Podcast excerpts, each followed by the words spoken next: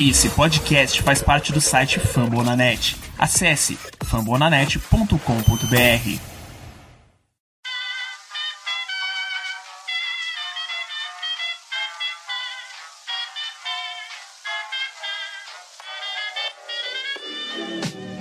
Mais uma rebatida forte. E ela tá fora daqui! Uau! E ela disse É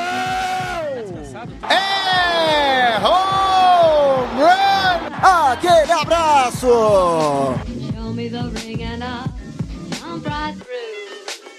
Olá, olá, querido ouvinte! Está no ar mais um Rebatida. Eu sou o Thiago Mares, o Red Bulls Brasil no Twitter, e hoje a gente vai falar de estatística. E para falar de estatística também está comigo ele, nosso querido texano Tássio Falcão. Bom dia, boa tarde, boa noite, ouvinte do Rebatida Podcast. Estamos aqui em mais uma edição do Rebatidas para a gente falar um pouco sobre estatísticas, né? E falar também sobre o nosso amigo que nos deixou.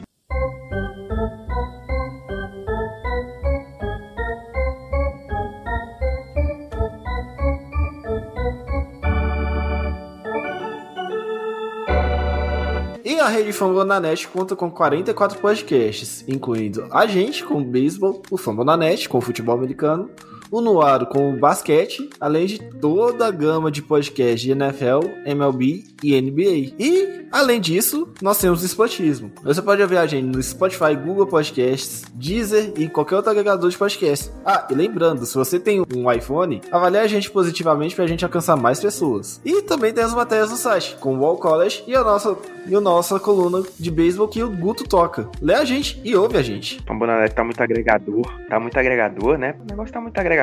Opa, maravilhoso, coisa fofa.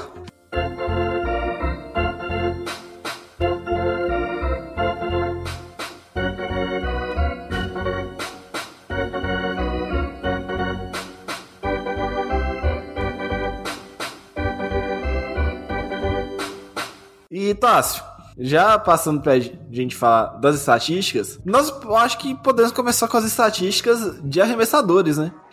Vamos começar explicando as estatísticas de arremessadores e qual é a estatística que todo mundo pensa para arremessador no primeiro momento. A primeira que vem logo de cara, assim, que pra mim, na minha concepção, não sei de outras pessoas, mas acho que pra mim a que vem logo de cara é quantos strikeouts esse cara tem. A primeira coisa, quando eu vejo assim, eu falo quantos strikeouts esse cara tem. A primeira coisa que vem na minha cabeça. A segunda que vem, a, a segunda que vem na minha mente é o ERA dele, né? No, no caso, quantas rebatidas por entrada de série e tal. E em seguida, quantos jogos ele fez, quantos jogos ele já atuou e quantas vitórias e derrotas ele tem. Acho que pra mim, as três primeiras características principais que você precisa saber assim que você vê um arremessador, pra mim, eu observo logo essas: strikeout, partidas que ele jogou, quantas vitórias e derrotas e o número de corridas por entrada. Então vamos falar, vamos aprofundar um pouquinho no ERA, que é o seguinte: o ERA nada mais é que as corridas, a média de corridas que aquele arremessador Tem no jogo. é devida. É. Não, é aquele que é lhe devida. Porque o que acontece? Tem dois tipos de corridas. A earned runs, que é a- o arremessador responsável é o que ou ele já está no banco ou é o que está arremessando, então as corridas vão para ele. E as corridas, que às vezes é uma- um segundo arremessador que entrou no lugar desse primeiro, que saiu, foi pro banco, e ele acabou cedendo as corridas. E o ERA é a média do ER, que é as corridas devidas. Uma outra estatística muito importante também, que eu acho que o Tássio não citou, é o WHIP, certo, Tássio? É, entradas, é, exatamente. Mas é assim, olhando por cima, a primeira coisa que, que a gente olha é isso. Mas a- o IP também é muito importante. Até porque é a, a quantidade de entradas que o arremessador joga, né? Não. O WHIP é a quantidade de hits e o votos que o arremessador cede por entrada. Então, quanto menos esse cara ceder, melhor é. Então, vamos lá, vamos a um exemplo. Um cara com um whip com 0,5, ele deixa um rebatedor chegar em base uma vez a cada duas entradas. E esse é um bom número. Você tá falando do IP, que é, que é o Não. terço? Você tá falando O dos terços ou. Não. Ah, WHIP. WHIP. WHIP. Não Ah, você que tava, ah, você que tava falando dos Eu- terços. quando eu falo whip, eu falei o whip, não O whip, né? Ah, é, deu É, uma o whip. whip, whip. É o gra- grandioso whip. Entradas eu acho que é um pouco menos relevante. Strikeouts também é um pouco me- menos relevante, porque às vezes tem um cara muito. um strikeouteiro, só que ele é um pouco. Ele vai lá e cede 90 walks. exemplo, Carlos Martinez, um beijo, um abraço pra ele aí. Ele, é, ele não é tão bom assim, mas é strikeouteiro. Então, acho que strikeout não é um número assim que, meu Deus, que impressionante. Porque, assim, na minha visão, o strikeout no beisebol é uma fuga do arremessador. Na minha visão, eu vejo o strikeout como uma fuga. Quando ele, tipo, ele precisa daquilo. Tipo, por exemplo, eu tenho a, eu tenho a ajuda de outros nove jogadores, no, dos outros oito jogadores no campo para me ajudar a fazer a eliminação. Sendo que eu tenho uma coisa que eu posso fazer eu mesmo, sozinho. Então acredito que o strikeout, por ser até é um pouco difícil, né? Tem, tem Pra mim, acho que fazer um strikeout é uma coisa muito difícil. Eu, quando joguei de pitcher mesmo, pra mim é uma coisa muito difícil. Mas, é, é então, é um, acaba sendo uma fuga pro arremessador. A possibilidade, porque ele tem a chance de ter companheiros, tem outros oito companheiros que ajudam ele a fazer a eliminação, mas o, o strikeout é uma forma de fuga. Numa situação, por exemplo, quando você tem um jogador, é, um adversário na terceira base e outro na primeira, e você só tem um eliminado, entendeu? Então, nesse momento, uma rebatida no campo é o maior prejuízo do mundo, porque você vai ceder uma corrida. Então, você tem que fugir, você tem que arrumar uma fuga que seria o strikeout, uma eliminação dupla, entendeu? Então. Mas eu acho que o strikeout puro, ele não é uma estatística que você deve levar em consideração, por, você, por exemplo. Exatamente. Você tem, você tem, sei lá, o o Michael, Miles Michaels e o Carlos Martinez. Dando exemplo de Cardinals, eu não sei como é que é a situação do Texas Rangers. Quem você escolheria, vindo somente strikeout? Você escolheria o Carlos Martinez, que tem muito mais strikeouts do que o Miles Michaels. Só que quando você São vê... relievers do, dos Cardinals, né? Não, é dois starters, na verdade. O, o Carlos Martinez já foi starter e o E agora é Michaels reliever, hoje é starter. E hoje é, hoje é reliever. Aí você olha os dois. Você olha o Whip, o whip do Carlos Martins é maior, o ERA do Carlos Martins é maior. Então, é o seguinte, eu acho que o mais eficiente é você eliminar o jogador, independente de como seja. Ah, ok, o cara, ok, o cara é strike, não, o cara é strikeouteiro. Beleza, o cara tem, vai te dar 10 strikeouts por jogo, mas ele vai lá te dar 4 corridas, vai lá toma 4 corridas. Eu acho que os strikeouts não valem de nada, que você acabou tomando 4 corridas do mesmo jeito e o ERA desse cara tá alto, entendeu? Eu acredito que é o seguinte, é, na situação, acho que é, a situação, o, o tal strikeout, eu acho que vale mais, para mim, na minha concepção, vale mais para um starter. Um reliever, para mim, um reliever ele tem que fazer as eliminações. Não importa se seja strikeout, não importa se seja no campo. Então acho que para um reliever a importância é ele se importar mais em eliminar do que se importar em, em números de strikeout. Então, eu- acredito, eu acredito que a situação do strikeout é mais uma coisa que é mais do, do, do pitcher start, que ele tem mais oportunidade de ficar mais tempo em campo do que um reliever. Então acho que é, um, é uma ferramenta que o, é, é mais, de, é mais de, de extrema importância para um, um starter do que para um, pra um reliever, que a função dele é mais eliminar. O importante é ele fazer as eliminações, ele, ele, ele trabalha para isso. Mas ainda assim não é importante, tá?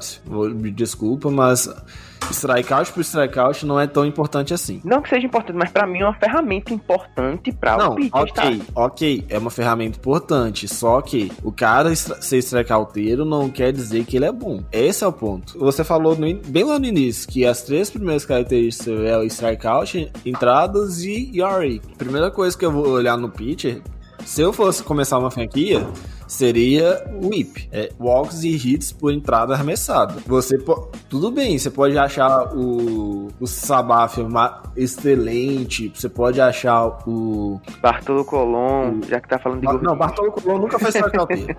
Bartolo nunca foi strikeouteiro. Eu tô falando strikeouteiro. Garrett Cole, stra- muito bom, mas na hora que a gente Verlander, Verlander é muito strikeout. Verlander, Kershaw. É, Verlander, o Kershaw. Mas na hora- aí a gente, na hora que você precisa, do- mas na hora que você precisa de um cara que você arremessa poucos arremessos, eu iria, na sinceridade, Chris Carpenter, de Sandy Koufax, eu iria com esses caras, entendeu? Que não são ex- exímios strikeouteiros, mas eles conseguem fazer muita coisa. Eu gosto de eu gosto de jogador que eu gosto de pitcher que fica muito tempo em jogo. Eu sou fissurado por pitcher que é, é, joga é, seis, sete entradas, oito entradas. É, Mike Mino mesmo ano passado fez dois jogos completos e tipo eu fiquei eu gosto de, de, de, de pitcher que dura no, no, no, no- montinho, sabe? Mas aí, aí tem a outra questão. O strikeouteiro também não dura é, nove entradas. Tem essa outra questão. Você raramente vê o Verlander fechando nove entradas. Você vê poucas vezes o, o Cole fazendo nove entradas. O, o Marcos Stroman, o Jacob, o Jacob DeGrom até faz mais entradas. Eles fazem em média 7, 8. Mas o cara strikeouteiro faz 5, 6, 7. Ele não vai chegar a fazer normalmente 9 entradas. Até porque pra você conseguir. Quando você vai. É muito strikeouteiro, você também tem contagens. Eleva as contagens. Por exemplo. Tem que mastigar mais o rebatedor. Exatamente. Você vai ter. Você tem que mastigar mais. Então, já na quinta, sexta entrada, o cara já tá com seus arremessos. Então, o strikeouteiro ele não, vai, ele não é aquele cara que vai te durar sempre. Então, por isso que eu tô te falando. O strikeout não é a coisa mais importante. O importante é quantas, quantos jogadores ele deixa passar e, quanto de, e quantas corridas ele toma. Strikeout não é a coisa mais importante do mundo. É, é importante pro beisebol, é, mas não é a coisa mais importante. Eu digo como uma ferramenta, entendeu? Pra mim, é só como uma ferramenta, não que seja mais importante assim. E bom, é, hoje na liga nós temos. É bom lembrar que temos dois strikeouts que tem Triple Crown, né? Que é o Justin Verlander e o Clayton Kershaw, né? Que, pra quem não sabe, o Triple Crown é quando você lidera três estatísticas dentro da liga. Aí você ganha o Triple Crown. Pra arremessador é mais comum, mas pra rebatedor é muito menos comum. Tanto que o último é o Miguel Cabeira, que ganhou no mesmo ano que o Justin Verlander, quase. E é, basicamente é isso. Então vamos lá. Normalmente, as estatísticas de arremessador são base on balls, que é o nosso querido walk, Base on balls por nada entradas, 9 entradas, então você pega a quantidade de walks que ele teve por 9 entradas, divide por 9, aí você tem o um número. O total de arremessadores visualizados, isso é importante a gente explicar. É o seguinte, Battle nem sempre é a quantidade de... Nas estatísticas de arremessadores, isso fica mais claro. O que, que acontece? Quando o cara recebe um walk, ele não entra, não, não entra nas contas do at-bat. Então ele, então, esse Bater Faced é importante para a gente avaliar quantos, arremessa... quantos rebatedores esse cara viu no jogo. Então, por exemplo, dando um exemplo, o Tássio é arremessador, ele jogou nove entradas, fez um jogo perfeito. Então ele viu 27, arreme... 27 rebatedores. Eu, se eu tivesse jogado cinco entradas, por exemplo, não tivesse feito um jogo perfeito, tivesse visto permitido, aliás, um, um rebatedor conseguir uma rebatida, eu teria visto no total de quanto Sácio? Perdi o raciocínio aqui já. Fala de é novo. O, é o raciocínio do Beatles Faces. Seguinte, se você conseguir eliminar todos os 27 rebatedores no jogo perfeito, você viu 27 rebatedores. Sim. Se eu permitir um rebatedor alcançar a base, eu vou, no final de nove entradas, eu vou ter conseguido. Se você permitiu só um rebatedor chegar em base. Isso. Eu vi quantos rebatedores ao total? Eliminou 26. Se um chegou em base, eliminou 26. Não, 28. Ah, uma. Ai, mesmo, um a mais. É realmente, vem o É que uma a é. mais, é 28. É 28. Então você soma a quantidade de rebatedores que você. Porque o que, o que não deveria ter chegado. Porque um chegou, aí teve que vir outro. É. Exatamente. Aí não fecha. O Não fe... Em vez de você fechar a partida, se você eliminasse os 27, você ia fechar a partida no nono. Mas você vai ter que fechar a partida no 1, porque você deixou um passar. É, exatamente. E isso não importa se você vê um pitcher, se você vê um primeira base, se você vê um, um rebatedor designado, ou se você vê um pinch hitter. Então, esse número não varia. Ainda nós temos o bulk, que é o bulk é uma coisa, é uma estatística e é uma coisa um pouco complexa de explicar. Eu vou tentar explicar da, da melhor forma possível. É muito estranho. O Tássio, se vocês quiserem complementar a minha explicação, pode, tá, Tássio? Beleza. O bulk é o seguinte: quando o arremessador hesita em arremessar, fazer o arremesso comum, ou quando ele está com o pé no pitching plate e arremessa para a primeira base, dando o exemplo dele tentar fazer um pick-off, isso é um bulk. Quando ele tem que fazer, tentar o pick-off, ele tem que tirar o pé do pitching plate, que é aquela barrinha que está lá no, lá no montinho, e fazer o arremesso. Ou se ele vai fazer o arremesso, ele acaba, sei lá, ele com- começa a fazer o arremesso e para no meio do arremesso, isso também é um, é um bulk, e todos os jogadores que estão em base avançam uma base. E isso já decidiu alguns jogos. Uma vez eu tava assistindo o jogo do Minnesota Twins. E acho que foi Minnesota Twins. E tinha um, um entrou um reliever, né, do, do Minnesota. E ele tinha um, arremesso um pouco, assim, não em relação ao arremesso, mas quando ele, quando ele ia arremessar, ele levantava uma perna e ele meio que parecia que era uma hesitada. Tanto que de primeiro o juiz deu, o juiz da, da primeira base deu balk, aí foi uma maior confusão e tal. assim que ele foi fazer o primeiro arremesso. Porque ele tem realmente. Aí depois a emissora que tava transmitindo na partida mostrou um, vários replays de, de como ele arremessava. Até porque eu tava assistindo com a emissora do time adversário. Aí teve que mostrar, porque o tempo. Se fosse a emissora do Minnesota Twins, acho que não explicariam, porque já sabem como o jogador joga, né? Então, é porque ele tem uma mania de tipo, assim que ele levantar a perna, ele meio que abaixa e volta. Aí parece que é uma hesitada. Eu vou, eu vou ver se eu acho esse vídeo para te mostrar depois. Parece muito que é uma hesitada. Mas sendo que é, é a mecânica de arremesso dele mesmo. Que ele meio que lev ele levanta, abaixa e levanta de novo. Parece muito hesitada, Thiago. Teve maior rolo na hora e tal. Teve confusão, tudo. Ele foi ejetado e tal. Mas depois foi esclarecido toda essa situação. Então é realmente essa situação do Bok é um pouco complexo de explicar, porque você raramente vai ver isso acontecer. E quando acontece, você nem acredita na hora. O que é isso? Não sei o que. Então é uma coisa que eu fico pensando até, até pelo lado dos umpires. Porque, cara, como é que você tá. Você, você já é responsável por ficar observando várias situações e você tem que prestar atenção numa coisa que raramente acontece. E vai que acontece e você nem repara. Porque já teve várias situações de box acontecer e nem reparar porque fica virando algo tão automático, sabe? O jogo fica tão, tão rápido, tão, tão automático que você acaba esquecendo de perceber várias coisas. Até bulk visíveis que a gente pode ver pela televisão assistindo um jogo e os juízes não percebem e pode ter acontecido, a gente nem reparou por ter sido tão rápido, entendeu? Então tem muitos jogadores também sabe tapear isso aí. Opa! Então, seguindo aqui, a gente falou do bulk e agora a gente vem para uma estatística um pouco avançada, que é o CIRA, que é o Component ERA, que é basicamente o ERA do cara sem strikeout, strikeout, hit, hits, walks e hit by pitch. Simples, básico direto. Tem o DICE, que é a mesma coisa, não vou entrar no assunto. Uma estatística importante que eu acho que é um pouco deixada de lado, que é o ground, é, ground ball ground ball fly ball ratio, que é quantidade de bolas acesas pela quantidade de bolas rebatidas aéreas. Isso é uma, isso é uma coisa muito importante para os arremessadores que não são strikeouteiros.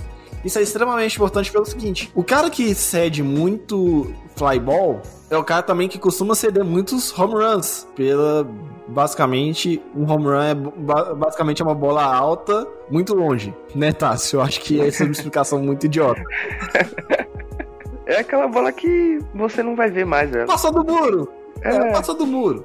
Enfim, a box passou do muro. Então, o cara que é esse pouco não é strikeouteiro, ele é o cara de contatos fracos. É importante ele ter contatos muito fracos, tipo muitas ground balls, porque se você tomar muitos fly balls, fica meio complicado, sabe? Fica meio elevado as bolas, fica tomar muito home run aí. Tem um, um, um, meio que um rancinho desse tipo de jogador que é muito de fly ball. Eu não gosto, senão porque esse negócio dá errado. Esse negócio dá errado, uma hora dá errado. É o tipo vai dar merda. Em algum momento. Você sabe que vai dar merda. Cara, vê o cenário, vê o cenário. Pra você, a maioria dos jogadores, assim, que vai tentar. É, é porque é mais na sorte, sabe? Assim, eu acho que flyball é uma coisa muito na sorte. Porque você é o seguinte: você joga a bola, por exemplo, na parte mais alta, assim, da zona. E te, tem que ter a sorte de duas coisas, duas coisas. O rebatedor ir errado no swing, porque mesmo se a bola for até um pouco elevada, porque geralmente para essas fly balls acontecer, é, na maioria das vezes no caso, tem que ser uma bola rápida, assim, meio que no, no topo da zona. Então você tem que ter sorte do rebatedor ir mal no swing, porque se ele acerta o swing, irmão, vai ser home run. Então você tem que torcer para ele ir errado no swing e a sua bola ser muito rápido o suficiente para que ele não acerte o swing. Uma coisa que eu fico muito chateado é quando acontece fly balls. Isso é até angustiante, eu fico angustiado quando acontece isso de a pessoa, o cara arremessou uma bola que foi que vai até, até baixa e a pessoa rebate e você vê até pela cara do, do, do rebatedor que ele não acredita quando acontece isso, que é quando uh, o arremessador rebate uma bola, arremessa uma bola baixa e ele rebate e ainda assim é fly. Então isso é, é muito é muito chateado quando isso acontece.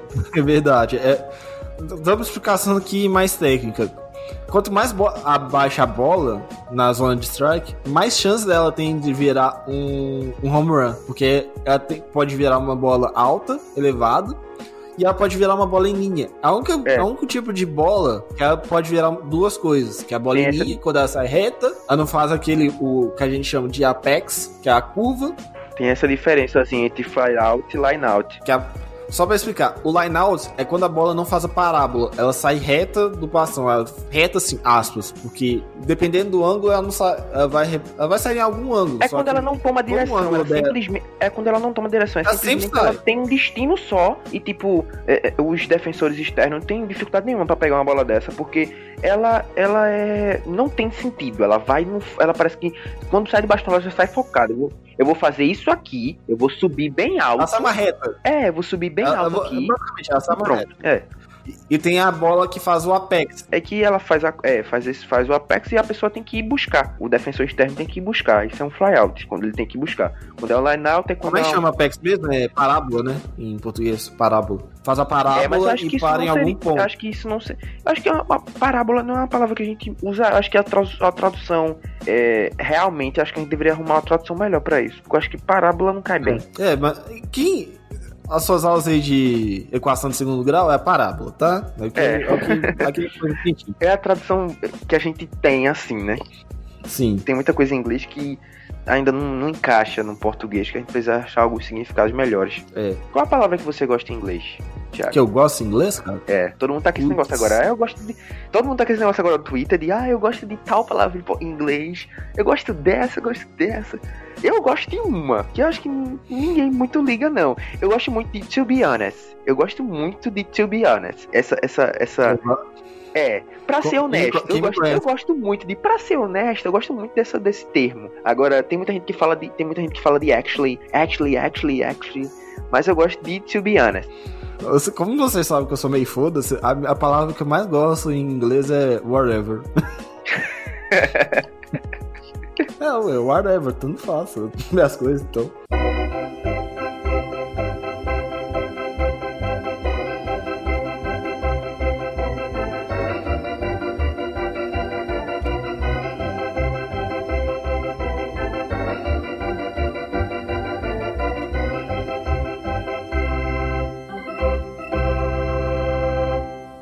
Outra estatística que eu acho que é pouco falado é o hold, né? O hold é mais é muito utilizado para muito utilizado não, é só utilizado para relievers. Que que acontece?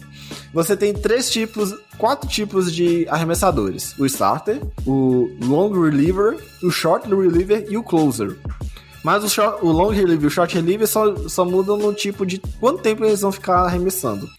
O long reliever entra geralmente quando o arremessador titular tá muito mal lá pra terceira, terceira, segunda entrada e ele leva até a sexta, sétima, que aí assume o short reliever e depois o closer. E o short reliever ele pode entrar a partir da quinta entrada, geralmente, e assume por uma entrada, duas entradas no máximo. Então, o hold pra esse cara que entra na sétima e na oitava entrada é muito importante.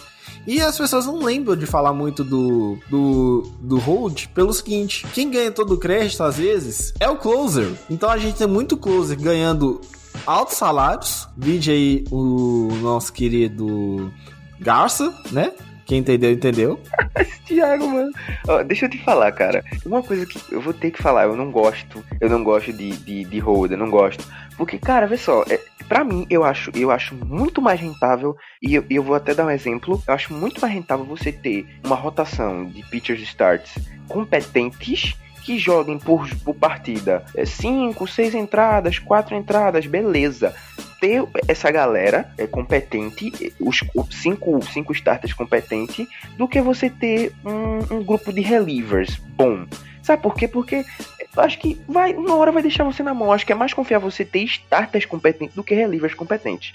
Eu acho, até porque é tanto que o tanto que o, o Washington Nationals ganhou a World Series assim, cara. Não tinha reliever, só tinha um cara, só tinha um Entendeu? Então, eu acho que, tipo, Max Scherzer tinha Patrick Corbin. Então, eu acho que você ter uma galera que arremessa desde o início do jogo mais confiável do que relievers, dá bom. Assim, assim, foi um pouco arriscado, porque só tinha só tinha Staubach para fechar a partida, né? Era uma coisa era uma coisa angustiante para a situação do, do, do, torcedor dos Nationals, que só tinha ele, isso, e não tem ninguém mais confiável. Então você tendo, assim, acho que uma ou duas ou três peças confiáveis para você, só um, um, acho que um closer só e dois relievers confiáveis para você botar assim de vez em quando e tal, para jogar um terço, Tá, um terço não, é um, um, uma Tá, entrada. Não, não, não, não, não. Eu- não, Na moral, eu mano, eu odeio o eu Eu odeio. eu vou eu vou eu vou explicar por que que não. Pelo seguinte: quando a gente tem um um, arremessador confiável, a gente acredita que ele vai fazer 20 jogos, ok, durante a temporada, 25. Alguns eles vão perder desses 25, mas dentro, dentro do esperado, porque é quase impossível o cara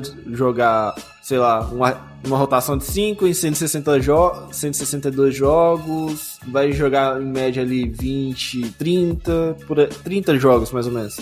Verlander, por exemplo, Verlander, por exemplo, jogou 34, venceu 34 21 jogos. partidas. Ok, vamos lá. Então ele fez 34 partidas. Então ele perdeu, obviamente, 10, ele venceu 21, perdeu. Perdeu 6. Vamos falar aí 10. Perdeu 6 e. É. Perdeu 6. O restante, deve, o 20, restante deve ter sido. mais 20. o restante É, ele, season. ele não perdeu, acho Toda que ele foi substituído. É, não da season. A derrota É foi que a pra outra. É. É. Enfim. Então vamos lá. O cara fez. 20, vamos considerar 27 jogos bons. Só que aí você deu o exemplo do Washington Nationals. O Washington Nationals foi o, o único time a ter vencido, ter o pior bullpen da liga e ter vencido a World Series. Isso é fato. Isso é, isso é comprovado, está no. Comprovado, Tá no tá comprovado que não precisa de bullpen pra você ganhar o World Series. Não, Não precisa não, não, ser não, cagado. Não. É, é exatamente isso. É, Você precisa ser cagado. Mas vamos lá. Você tem que ter a segurança. Você precisa ter uma segurança, mínimo de segurança no seu bullpen para ele não virar um bullpen. Qual que é o grande problema que eu acho que aconteceu com os Mets quando eles foram para World Series 2015 contra os Royals? Eles tinham o DeGrom, eles tinham o Thor e não tinha bullpen. O que aconteceu? Todos os jogos eles sofreram bastante. Você pega, sei lá, o Cleveland Indians, que foi vice-campeão pros Cubs. Eles tinham o Miller, que foi bem, relativamente. Eles tinham. Shelby Miller? a- Gozer- Miller? Não, não é Shelby Miller, não. É o. É o Miller que tá agora no Cardinals. Ah, sim. Tinha o Corey. Kluber, né? Tinha o Kluber, jogava lá. Não, eu tô falando só de relievers. Ah, dos relievers. Tinha o o closer deles lá que é muito bom, mas é, se os dois. Quando você precisa. Aí, por exemplo, o. O Trevor Bauer que tava com o dedo machucado, ele precisava de um long reliever. Quem, entra, quem entrou foi o Carrasco. E o Carrasco é, é starter, ele não era reliever. E mesmo assim o Carrasco foi mal. Tinha o Mike Tomlin, o Mike Tomlin foi bem. O Corey Kluber foi bem nas três primeiras partidas que ele fez? Foi, nas duas partidas, né? Na terceira ele tava mais ou menos, porque o pessoal já tava meio que sabendo como é que o clube jogava, mas ainda assim era um bom, era um bom starter. Um bom starter não, né? O cara tem um Cy Young e eu tô falando, chamando ele de bom, ele é um excelente jogador. Mas tem um bullpen, tem um, tem um cara confiável quando você precisa ter um cara que não vai te deixar perder aquele jogo, eu acho importante, sabe? Basta ver. Agora esqueci o nome. Esqueci o nome real do cara do. Quem é esse cara no St. Louis Cardinals? Você vê e enxerga alguém Hoje, lá? o. Cara, pior que eu vejo algumas pessoas no Cardinals jogando de, no bullpen com certa tranquilidade. John Gaines, o Austin Gumber, Jordan Hicks, que eu, eu acho que ele deveria ser closer, mas ele, ele quando ele jogou de, de holder, ele jogou muito bem. Então, isso tem como, tem como você colocar um holder lá no Cardinals. Dos, tem holders lá. Um bom time precisa de um bom bullpen. Se você chegar, ah, vamos deixar dando esse bullpen. Sem sacanagem, você vai sofrer muito, muito jogos, porque seu bullpen não é preparado, seu bullpen é fraco. Você vai perder muitos jogos vendo seu bullpen derreter pelo que o arremessador fez. Eu acho que os, os Mets é uma boa prova disso que vai lá, quando o DeGrom tem um bom jogo, o bullpen que derrete. Os Nationals, eles só não foram campeões de divisão porque o, o bullpen deles virou, era o famoso bullpen. E eles foram logo para foram direto pro wild card. Eles poderiam ter chegado, eles poderiam ter até brigado pelo título contra os contra os Braves, mas é o tipo do caso. Se você tem um bullpen, você vai ter problemas. É por isso que eu tô falando. Tem mais amor ao hold. tenho amor por road nenhum, até porque eu tô gostando do jeito que o, o Texas Rangers, por exemplo, tá se montando. Faz Uhum. muito tempo, acho que desde. Não, desde a época de Corremos a gente não tinha uma rotação pra gente dizer assim, pô, isso aqui é uma rotação de verdade. A gente fechou uma rotação de cinco jogadores starters. Que eu acho que desde a época de Corremos nem isso existia. Então, é, eu acho que a última vez que os Rangers teve uma rotação decente foi em 2010. 2010, foi em 2010, 2011, é, que tinha é, Gift Lee, tinha, tinha vários nomes sensacionais. É, então, é, eu acredito que dessa vez, esse ano, a gente formou algo que dá pra dizer, pô, isso aqui é uma rotação. Então, é, ainda, ainda o pessoal discute muito, fala sobre quem vai ser o starter. Eu acho que não tem conversa. Pra mim, não tem conversa que alguém chegar pra mim e dizer, ah, Corey Kluber tem que startar. Não tem conversa. O starter é Mike Minor. O starter é Mike Minor e não tem conversa. John Daniels já falou, ah, eu posso trazer qualquer estrela que for. John Daniels é o general manager, né? Eu posso trazer qualquer estrela que for pra arremessar aqui no Texas. Mas é, Mike Minor é o starter, ele já falou isso, então não tem o que conversar. Acho que se isso for alterado, eu acho que é, é, pode ser algum dedo de de Chris Woodward, mas eu acho que ele não vai fazer isso. Então, em relação a como vai funcionar é, é, o bullpen dos Rangers, é, Nick Gotti foi trazido foi trazido, é, é, foi pego pelo, pelo waivers, né? Ele tinha sido dispensado do, do, do Cleveland. Então, ele foi, é, é um jogador que ainda acho que dá para fazer alguma coisa. Ele foi trazido do. Ele foi trazido, né? Ele jogava anteriormente no, no Cleveland. E eu acho que ele vai ser esse cara, eu acredito, né? Que ele vai ser esse cara que vai ser o cara da transição que vai, deixa eu limpar aqui o montinho para vir Leclerc. Então eu acho que é, o Range vai trabalhar assim, vai trabalhar mais com. É, é, eu acredito que eu, toma, eu torço muito para que isso dê certo. Que esse time do Ranger é um time de, de rotação vai ser um time de menos bullpen, vai ser um time de mais rotação. Assim, é, lá pro, pro final da temporada os, os starters vão estar cansados, vão, mas aí, aí, aí já pro, pro meio do final da temporada é que você vai ter que começar a trabalhar com quem tem no bullpen. Então, é, tem jogadores que é, estão se, se formando do bullpen. Jonathan, Jonathan Hernandes está evoluindo, tem também o Brett Martin, que já tá há bastante tempo, tinha saído, voltou. Tem o Irlanda Mendes, tem o Rafael Monteiro, que possivelmente deve ser esse backup do Nick Gore. Eu acho que Nick Gore vai ser o, o principal reliever do bullpen, mas é, eu acho que Rafael Monteiro vai estar tá ali logo atrás. Tem Joel Rodrigues, que foi pro Japão, ganhou experiência e tá voltando e voltou agora esse ano. Então acredito que é, a, o, a estrutura do, do lineup dos Rangers no montinho vai ser um time mais, mais focado em, na rotação. É, bullpen, é, porque nesses últimos anos a gente sofreu muito nessa história de hold, de, de bullpen, deu muito errado. Tanto que em 2015, 2016 a gente só tomou no Birosco contra o, o, Blue Jays dois anos seguidos por causa dessa história de investir em hold. Deu tudo errado. A gente perdeu muito, muito jogo. Perdeu as partidas contra o Blue Jays mesmo. Foi partida bizarra por causa de, de bobagem do, dos relievers. Então, acho que meio que ficou um trauma na equipe em relação a isso. Então, é, o que eu tô muito feliz em um time tá formando um time de rotação.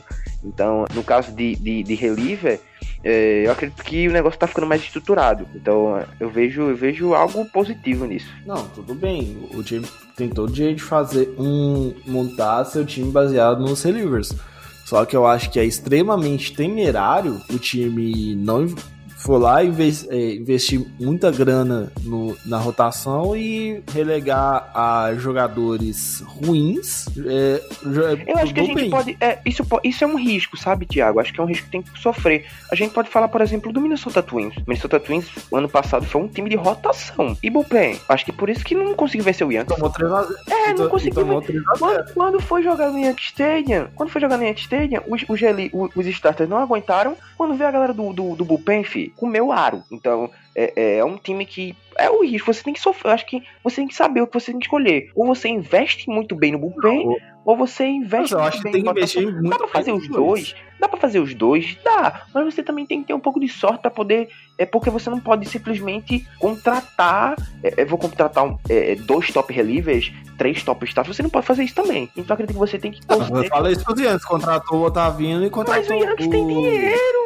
Zé dinheiro, tudo, tudo bem, querido. Que, tudo bem. O Yankees. Pode fazer isso. Contratar. O Yankees pode contratar é, uma rotação completa de starters. Pode comprar uns cinco jogadores top pro bullpen. Pode, porque é o Yankees. O Dodgers também pode fazer isso. Então, é, é, eu acho que o Boston Red Sox também pode fazer isso. O Cardinals também pode fazer isso. Então, acredito que eu tô falando. Mas, eu tô falando no cenário Texas Rangers, entendeu? Então eu acredito que é, uma coisa que um time conseguiu foi o Houston Astros, ele não. O Houston Astros não gastou muito dinheiro, não, cara. Então o Houston Astros foi mais um time que foi time de investimento, de draft, de investir em jogadores. Tanto que o menino, como é o nome dele? O Rayfield do, dos Astros, que eu odeio ele, como é o nome dele? O. Nossa, eu sei quem que é.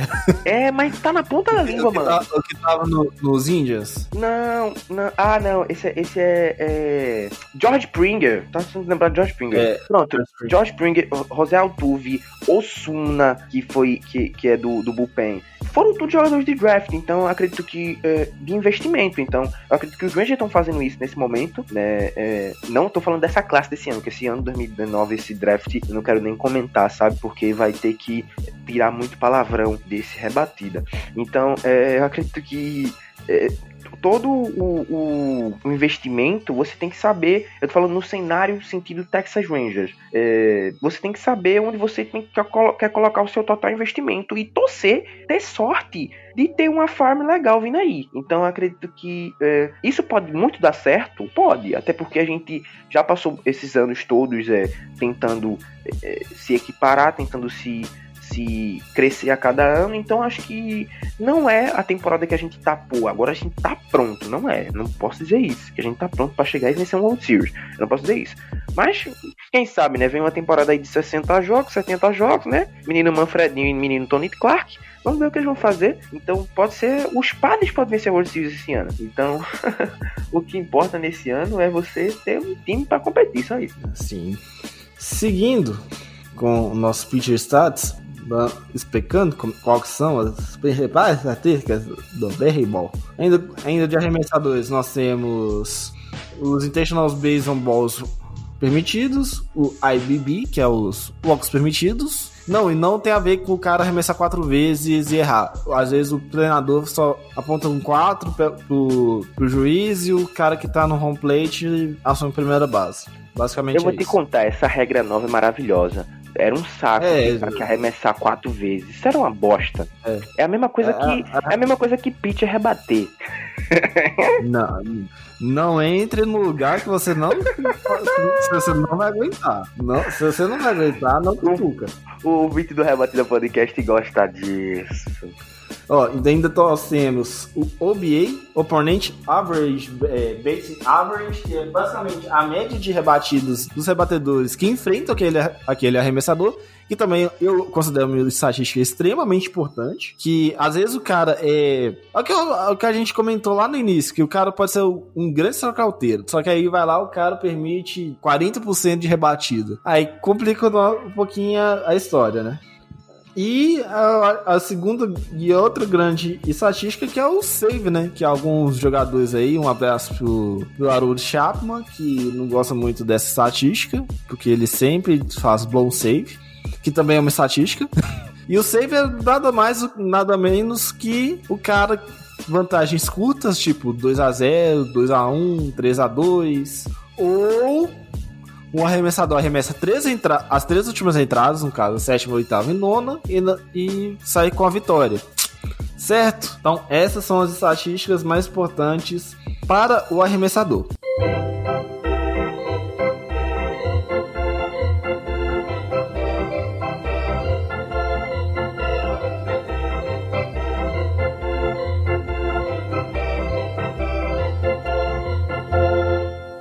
Agora já passando para o outro lado da bola, ou no caso do outro lado do home plate, nós temos as estatísticas: single, segunda barra, double, triple e home run. Aos explicativos que é o single é uma rebatida simples, que, ele, que o rebatedor só alcança a primeira base. A dupla é quando ele alcança duas bases, a triple três bases. E a do home run é um pouquinho diferente. Vamos explicar. O que, que é um home run? É quando o arremesso, o rebatedor consegue alcançar todas as quatro bases. E não, por que, que eu falei dessa forma?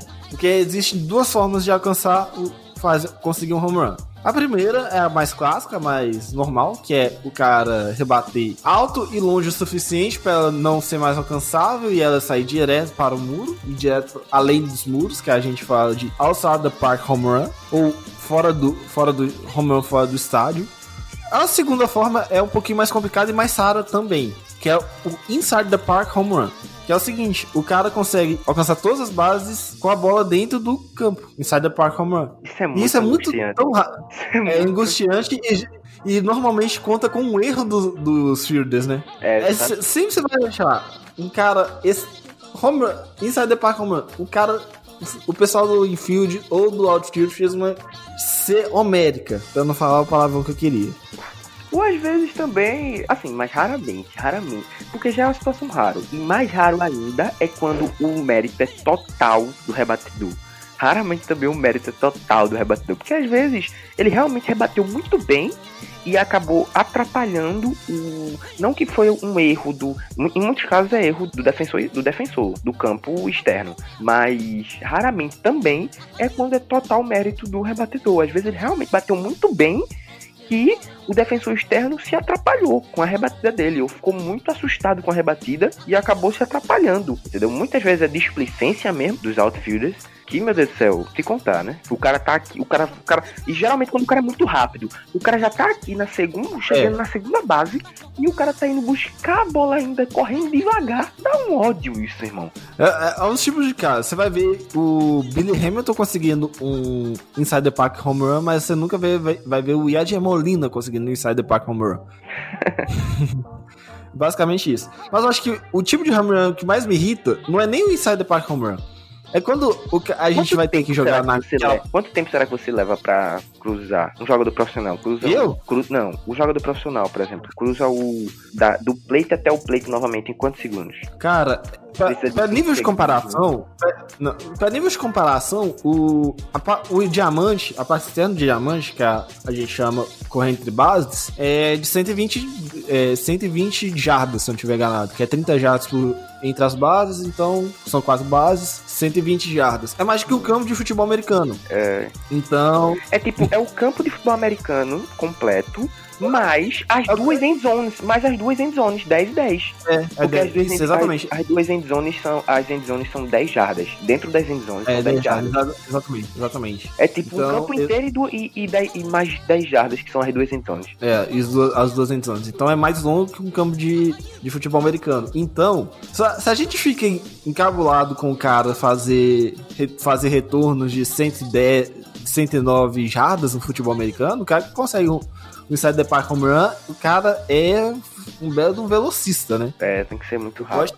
E ainda tem que fazer curva, às vezes, às vezes o cara no futebol americano só vai reto, conta com bloqueios e tal. Não, É, eu acho que, a, beisebol acho que assim, pra um jogador de beisebol, acho que a curva mais difícil é a da terceira, irmão. Porque você já tá naquela, minha perna tá chamando. Aí você faz aquela curva e você, tipo, é, você faz aquela curva final e você sai Cara, eu muito acho que- pra acho que- fora. A pior é a primeira. A, a curva da primeira pra segunda. Não, a terceira não, acho, a mano. terceira- Na, na- na terceira você já tá no embalo. Mas eu acho que Na- não, acho que na da- terceira da- você da- já tá primeira. morrendo. Eu acho que na terceira você já tá Não. morrendo e você tem que fazer aquela Não, curva bem, final. E na hora da curva final você meio que você você pisa na base e você sai assim. Você você tem que fazer aquela curva poder meio você não pode correr reto, né? Você chegou, fez a curva reta, você sai. Aí nessa saída você tem que dar um último gás. E esse último essa curva Não, acho que é mas, a aí, mais mas aí você pode. Mas aí você tem. Você pode contar com o slide. Na, na saída do home plate pra primeira base, você não conta, não, filho. É, eu sei, eu sei, você tem que pegar a velocidade rápido, se você não pegar, você tá ferrado. Por isso que eu falo que a, acho a melhor, a pior situação é, essa, é sair da inércia do home plate pra fazer a curva da primeira base. Porque você não tá começando a pegar o embalo ainda. é, o cara já tem que estar preparado. O cara tem que estar preparado. Ele tem que É. confiar no que ele quer fazer. Se o cara confiar que, quer, que vai conseguir uma dupla, ele já tá preparado para aquela dupla, Thiago. Então eu acho que já, já muitos jogadores perdem duplas porque. Eu já vi muitos jogadores perder dupla porque eu acho que tava na mente com o pensamento de conseguir só uma rebatida simples. Ou de chegar em base por um walk. Aí muitas vezes muitos jogadores já perderam duplas por causa disso. E só terminando de explicar a situação do home run, é o seguinte: a regra do home run ela é só essa aplicada quando não existe erro, igual a gente está explicando aqui. No- a partir do momento que existe um erro, não é mais home run. É até a base que ele alcançaria se não tivesse o erro, mais erro. Quando, quando os juízes escrevem lá no, entre aspas, na súmula, eles vai lá e escrevem. Terceiro, por exemplo, ele conseguiria uma tripla e aí conseguiu, acab- acabou conseguindo um Insider Park Home Run. Então ele vai lá e escreve tripla mais Insider Park, é, mais erro. E agora, o tipo de home run que mais me irrita não é nem, não é nem o Insider Park Home Run do time adversário. É quando o cara, a gente vai. Você vai ter essa sensação mais do que eu, que o seu time vai lá mais do que eu. Você vai no, no Fenway Park ou no Yankee Stadium? No Fenway Park até me irrita até mais. No Fenway Park vai mais. No, no campo direito do Fenway Park, o muro tem meio metro, e qualquer coisa que vai no campo direito é virar home run. Qualquer coisa. Exatamente. É, é, é, Hunter Pence bateu um home run escrotíssimo é, é, lá é, no ano que a gente, acho que foi em 2018, 2019, foi ano passado. A gente jogou lá em Boston e ele bateu um home run assim, né? A bola bateu. A bola simplesmente foi ali pra galera, a bola nem subiu. Tiago, acho que, acho que a bola deve ter feito, acho que 305 feet, mano. A bola não subiu, cara. A bola simplesmente foi rasante. Foi, foi fup, rasante, chegou lá e tchau. Acho que é pra, é pra realmente compensar aquele murão gigante ali. Eu odeio aquele muro ali. Aquele muro ali é ridículo. Mas mesmo assim, o- o- aquele muro, o Green, o Green Monster não é nem, tão- não é nem tão longe assim. Tem muito, sai muito É. mais home run pro Green Monster, porque a maioria dos batedores são destros, do que pro Pole, que é o do outro É lado, porque ele é é, o é murinho de porque ele é perto, realmente, é porque ele é perto. Sendo que é, jogador que não é acostumado a jogar lá, no, no Fenway, tem um pouco de dificuldade pra rebater pra aquele lado ali. Porque, é, é, como ele não é acostumado a jogar ali, por exemplo, é, deixa eu ver, o San Diego jogando, em, o San Diego Padres jogando em, em- no Fenway, a gente não vai ver, não vai ver o tempo todo. Então, os jogadores do, do, do San Diego jogar lá e que gostam de rebater pra aquele canto, toda vez que for rebater, a bola vai bater no muro, vai voltar, vai ser uma dupla. Vai bater no muro, voltar e quem sabe pode ser até que nem seja uma dupla, seja um single. Porque os, os, os outfielders do, do Boston já estão espertos, que vê É. que a bola vai bater no muro, já fica numa posição pra pegar a bola e opa! Então, isso já é uma extrema dificuldade. Então, acho que isso do Fenway é realmente pra quem não costuma jogar lá. Quem não costuma jogar lá, sofre. Bom, seguindo com as nossas estatísticas, ainda nós temos o at-bat, que é basicamente quantas vezes o cara fez aparições ou foi eliminado, seja por qualquer motivo que seja, ou conseguiu uma rebatida. Autoexplicativo. Tem o at-bat por home run. Quantas vezes ele aparece, quantas, quantas vezes ele consegue o contato, põe a bola em jogo e consegue dividir pela quantidade de vezes que ele cons- consegue um home run. O batting average, que eu acho que é a estatística mais importante e é também a que causa mais erros às pessoas. O batting average é o seguinte: a quantidade de contato. Quantas vezes o cara conseguiu colocar a bola em jogo por contato, rebatido no caso, pela quantidade de vezes que ele pisou no home plate. Aí é- tem essa porcentagem. Aí tem essa porcentagem. O ideal é os rebatedores ficar entre 27,5% e 30%. Acima de 30% é excepcional. É, Mike Trout tem uma média de 30%, pra você ter uma ideia. Tem jogadores com acima de 40% de média, nas eh, casos excepcionais também. O cara que fica entre 23 e 27 é o cara que rebate bem, mas tem altos, seus altos e baixos, mas rebate bem, na- em média. Abaixo disso, é, são rebatedores swings que podem ser trocados ainda. Nós temos os Walks, que originou todo o filme Moneyball, né? Que o... Esqueci o nome do, do cara do Local Athletics. Ih, cara, na ponta da língua, hoje a gente tá esquecendo das coisas. hoje, eu tô, hoje eu tô ruim. A luz acabou, meu cérebro acabou junto a luz. Billy Bean. O Billy Bean gosta muito do, da questão dos walks, né? Que eu acho que o walk é. Se o cara consegue muito walk, eu acho que o cara é bom. Porque o cara tem uma boa visão do, da strike zone. É, eu acho isso extremamente importante, cara. Eu acho isso extremamente importante. O, um, o jogador que tem paciência no bastão. Eu sou apaixonado por jogador que é paciência, que é paciente em bastão. Eu odeio um jogador que vai pra qualquer rebate. Eu acho que se, por exemplo, é, é- é Chris Davis do, do Oakland Athletics. Se eu jogasse nos Rangers, meu Deus do céu, eu ia ter tanto ódio daquele cara. Eu ia ter tanto ódio. Porque quem, quem é fã do Athletics aí, ou assiste os jogos do Athletics, sabe como que ele faz. Sabe o que ele faz quando ele chega no bastão. Eu tenho nem paciência. Eu jogo quando, quando o Rangers vai jogar com o Oakland, eu vou, quem é Chris Davis, o próximo at-bat, eu, oh, que coisa boa, eliminação easy. Porque o cara, é- ele vai pra tudo, pô, ele vai simplesmente pra tudo. Um jogador do Rangers que fazia muito isso, que eh, o nosso general mesmo atual, o Chris Woodward, tá mudando muito esse conceito nele, é o Joey Gallo, ele fazia muito isso. Então, jogadores hoje na MLB tem que ser moldados pra saber ter paciência no bastão, cara. Porque é, você. É massa quando você vai primeiro pitch e, e rebate e pô, é top. Mas tem momentos cruciais na partida, velho, que você, você, você percebe que você perdeu a partida. Às vezes eu, eu percebo muito isso quando tá assim na quarta, quinta entrada. E eu vejo que os jogadores não estão tendo paciência no bastão. Eu já digo, "Hum, mas gente vai perder esse jogo, cara. Porque eu já, eu já desisto de partidas a partir de quarta, quinta entrada, quando eu vejo que os jogadores não estão tendo paciência com o bastão. Aí, eu, hum, esse jogo aqui a gente já perdeu. Então você, você que se for parar pra realmente analisar uma partida, é, e ver se, ver se você tem alguma esperança. Geralmente eu era muito besta, eu ficava até o final assistindo, né? Mas eu via, quando eu via que a partida não tava legal, era a quarta, quinta entrada, os jogadores cagando pro bastão, eu, hum, a gente já perdeu essa partida aqui. Então é uma coisa que me incomoda muito, jogador que é, impa- jogador que é impaciente em bastão. Sim. Outra, mais uma estatística importante: jo- jogadores da Afton Base. O que acontece? O- a entrada acaba, seja strikeout, flyout ou whatever, e ficou, sei lá, dois jogadores, um deles em posição de anotar corridas. Esse left on base é exatamente isso. A quantidade de jogadores que terminou o turno de entrada e permaneceram em base, que for, seja por motivo que for. Essa estatística também mostra bastante como é que o, a situação de como tá rebatendo o time, com, é, quantidade de corridas, essas coisas. Então isso é importante. O on base percentage, que é basicamente a quantidade de bases que ele conseguiu, dividido pela quantidade de at-bats, walks e hit by pitch e sacrifice flies, que é o, o- a rebatida de sacrifício que o cara consegue uma corrida. Que o cara tá na terceira base e vai lá consegue roubar o home plate via flyout. O slugging, que é basicamente a quantidade de, de bases que ele consegue, Explicando o on-base o slugging, que é basicamente, você conseguiu rebater pra primeira base, ele tem 100% de slugging. Você conseguiu uma segunda base, ele tem 200% de slugging. Terceira base tem 300% e o home run 400%. 400% que é as quatro bases. Isso dividido pela quantidade de at-bats que ele tem. Então, quanto maior o slugging dele, melhor, mais bases ele consegue. O ideal é que ele tenha uma média acima de mil, tá? Abaixo disso é um pouco preocupante.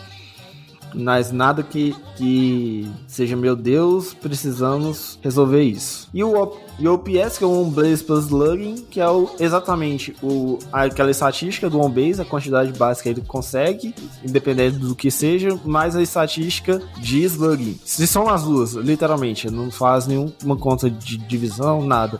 Pega as duas, soma, é isso. E o Total Bases, que é a quantidade de bases que ele consegue durante a temporada. Essa, é essa, essa estatística exatamente é mais pro cara que pra gente contabilizar a temporada inteira.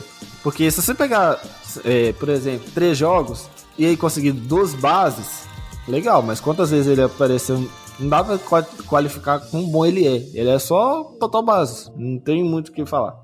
E pra gente finalizar, tem as estatísticas de, da defesa, exceto pitcher, que são as seguintes.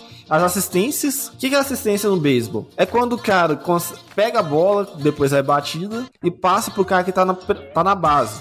Por exemplo, acontece. Vocês, pra, pega o cara que, sei lá, pegou a, a bola, passou, jogou pela segunda base e jogou pra primeira. E gerou. Esse cara que pegou essa bola e passou, gerou o double play. Então ele recebe uma assistência, mas estatística de assistência.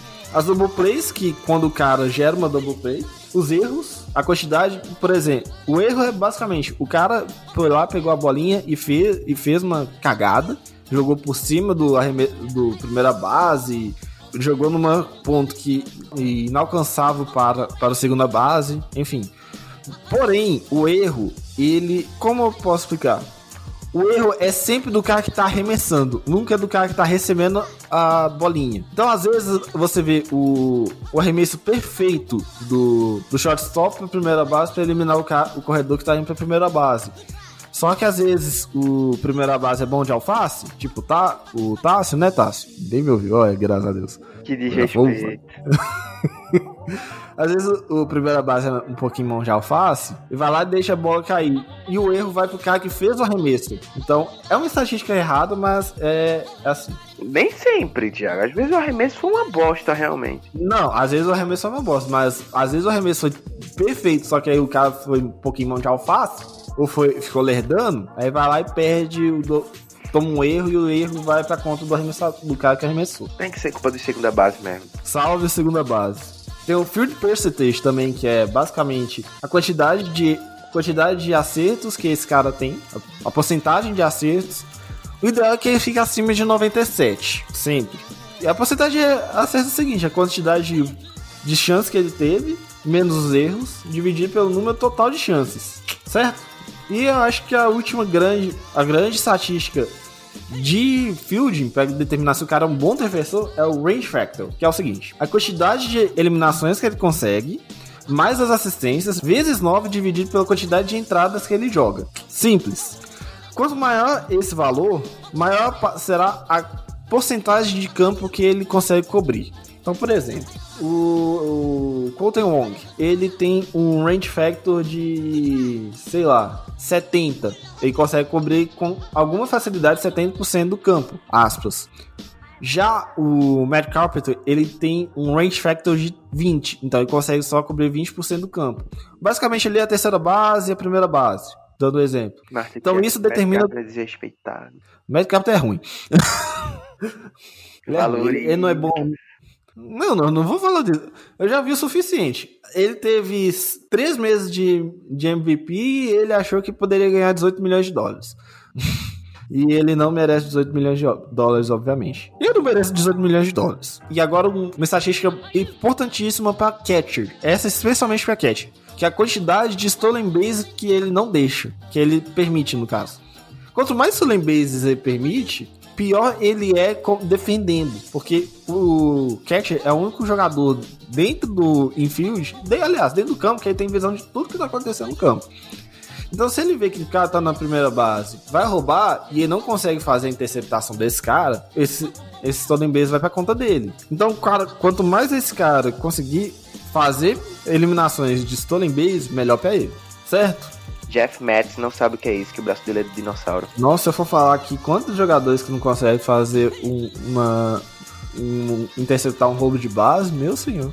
Vamos colocar aí Yasmani Grandal, o Travis Darno. Quem mais Pra que mim, acho que, pra mim, acho que um dos melhores fazendo isso é, é o Contreiras, mano, dos Cubs. Contreras é bom, o Contreras é bom nisso, realmente. Ele é muito O bom Buster- isso. O Buster Pose é muito bom. E a Gemolina ganhou quatro luvas de platina só fazendo isso. É, eu tenho que falar, o cara ganhou quatro luvas de platina só, só defendendo a segunda base e a terceira base. Quem discorda é clubista. Pois é. Você não É vai isso. discordar. Olha- Você não vai discordar de você mesmo. Exatamente. Quem discordar disso aqui é clubista. E quem não gosta do, do Yad. Yad é amorzinho demais. O cara sempre anda pistola e, vai e não vai deixar você roubar a base. E nunca vai conseguir. E todas as triplas que a gente. que ele poderia conseguir se ele fosse menos gordo, ele poderia. Vai ser sim single. Sempre. Sempre. Ele não consegue mais uma. Ele não consegue mais dupla. Você tem uma ideia, Tasso? Ele pra não ele, ou é dupla. run. Não, dupla pra ele tá igual tripla. Cara, É 10 vezes por ano e olha lá. Eu, tô, eu costumo falar que o Yari virou o rei do single. Toda vez que você vê ele rebatendo é single. é? Nunca con- Cara, ele é, ele é o maior singlista da, da América, porque ele só consegue single. Single e home run. E mesmo assim, home run é muito. Na hora que ele vê que pode conseguir um home run, ele rebate uma simples, porque correr as quatro bases pra ele tá difícil ultimamente. chegando Coitado, em joelho tá mais bom. Chegando em base tá bom. Chegando em base pra outro, Não, pra outro que vir depois rebater, tá, tá sussa. Tá ótimo. Não, mas, cara, você tem uma ideia. Como ele joga muito de catch, o joelho dele tá ferradaço. Ele não consegue mais fazer a volta. Ele não consegue mais correr, não. Ele, ele trota. É o máximo que ele consegue é trotar. Essa, é- essa é a, a beleza de ser catcher, né? Nossa senhora. É. Eu, eu já tentei ser catch, mas eu não tenho joelho pra isso, não. Eu já levei uma bolada no joelho já, treinando de catcher. Não. Nossa, foi- eu, eu pensei que eu ia perder o joelho. Juro pra tu, mano. E nem foi uma arremesso tão forte, mas mesmo assim, doeu pra cá. Mas você tava jogando de catch? Tava, o pitcher tava aquecendo, eu tava de catcher recebendo a bola. Mas eu tava com todo o material, certo? Ah, Capacete. você tava com, é, com catch gear todo? Na hora quando eu fui, quando eu fui, quando eu tava recebendo, aí a proteção do joelho meio que desceu e a bola bateu certinho. Tum! Ai, ai. Deve ter doído um bocado. Oh. Mas também ser alto, né, velho? O problema é esse. O catch geralmente é baixinho. né? É, e isso foi um, isso foi um problema porque o uniforme do catcher não cabeu muito bem em mim. Pois é. Eu agradeço ter os meus 1,78m e conseguir jogar de catch de vez em quando. Mas deixa lá na segunda base. Eu vivo mais feliz lá, graças a Deus. Você. Posição de, de Oh. oh, posição de ejaculador precoce. ah, tá bom, né? Se você tá dizendo. Eu não, eu não vou falar. Você- não sei se, como você tá sabendo disso, mas deixa aí, né?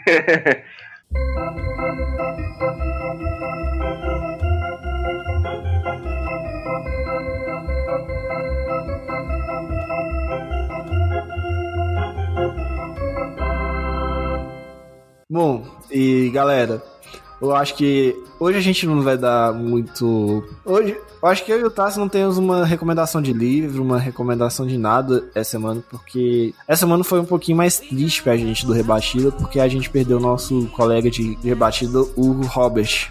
O Robert Vinícius morreu na dia 12. Hoje é dia 18. Ah, E a gente dúvidas, veio saber então- dia 15, né? a gente só veio saber na segunda-feira.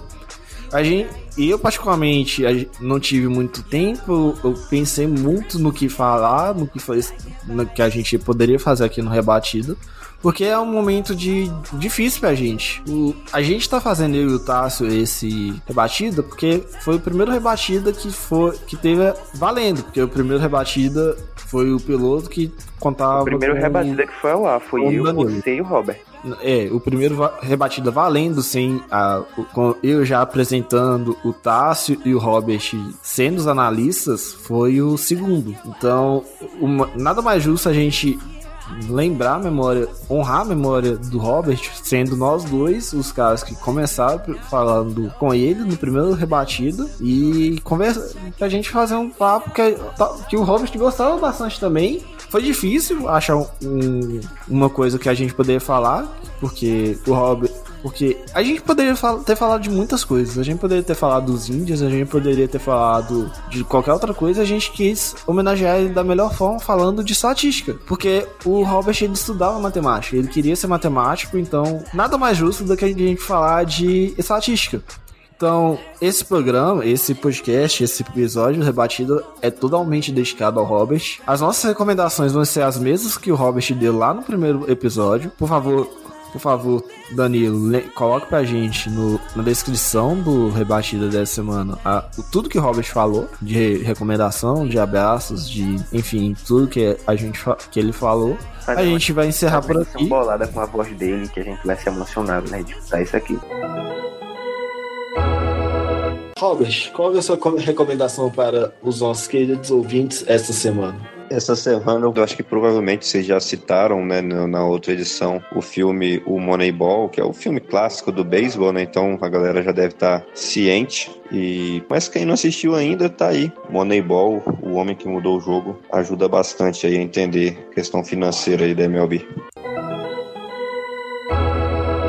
Pessoal, acho que pra encerrar também, né? Pra encerrar, eu só tenho a dizer que, tipo, eu acho que a recomendação, a real recomendação que a gente tem pra dar nesse momento é que você cuide da sua vida, que você cuide de você, sabe, nesse momento. Cuide das pessoas que você ama. A gente, infelizmente, tá passando por essa situação é, de uma pandemia e tal. E o Robert, infelizmente, não foi refém dessa situação, né? Foi refém de outra situação que acontece, que acontecia, que acontece normalmente, infelizmente, infelizmente, na vida de todo ser humano, de acidente de trânsito. Então essas coisas é, são coisas que realmente acontecia e, e- e, infelizmente foi num pior momento, sabe? Então, é, cuide das pessoas que você ama, cuide é, de você, entendeu? Porque a gente não sabe o dia de amanhã, a gente não sabe o que vai acontecer daqui a dois minutos. Então eu posso estar aqui, eu e o Thiago podemos estar aqui, mas amanhã ou daqui a duas horas eu posso ter um infarto, quem sabe? Então a gente nunca sabe, a gente nunca sabe. Então o importante é a gente saber aproveitar os momentos, saber aproveitar a nossa família, as pessoas que a gente ama, as pessoas que a gente gosta de estar ao lado. Infelizmente a gente não pode estar ao lado de ninguém nesse momento. Então é tudo muito mais difícil, tá sendo tudo muito mais difícil. É, é, a situação também com a família do Robert deve sido difícil porque nesse momento não pode é, fazer velório, essas coisas. Então pensa na dor da família, sabe? Pensa em todo esse momento. É, então, isso faz a gente pensar, faz a gente refletir o quão importante é bom. O quão importante é a gente ter que dar valor à nossa vida, entendeu? A gente pode estar passando por N problemas, por N situações, frustrações, mas a gente tem que entender que a gente tá vivo, que é, a, a nossa mãe, nossos pais não estão chorando porque perderam a gente, porque a gente ainda tá aqui. Então a gente tem que saber aproveitar isso. E a pior dor do ser humano é perder o filho, né? Exatamente. Robert, a pior é dor do mundo é um pai perder um filho, é uma mãe perder um filho. Então, valorize. E é bom lembrar que o Robert tinha somente 21 anos, né? O Robert Exatamente. tinha somente 21 anos. Eu sou mais velho aqui do, do hoje, eu tenho 25. Meu, o Tassi tem seus 18 anos, mas. 19. Cara, 19. Mas a vida é um sopro, velho. Como o, o Guto falou no Twitter, a vida é exatamente um sopro. Então é isso. Esse rebatida fica pra você, Roberto. Abraço, irmão. Fica na paz e onde você estiver descansando, a gente vai sempre lembrar de você. É isso. Gente, o Rebatida fica por aqui. A gente volta na semana que vem. Um beijo, um abraço e até a semana que vem.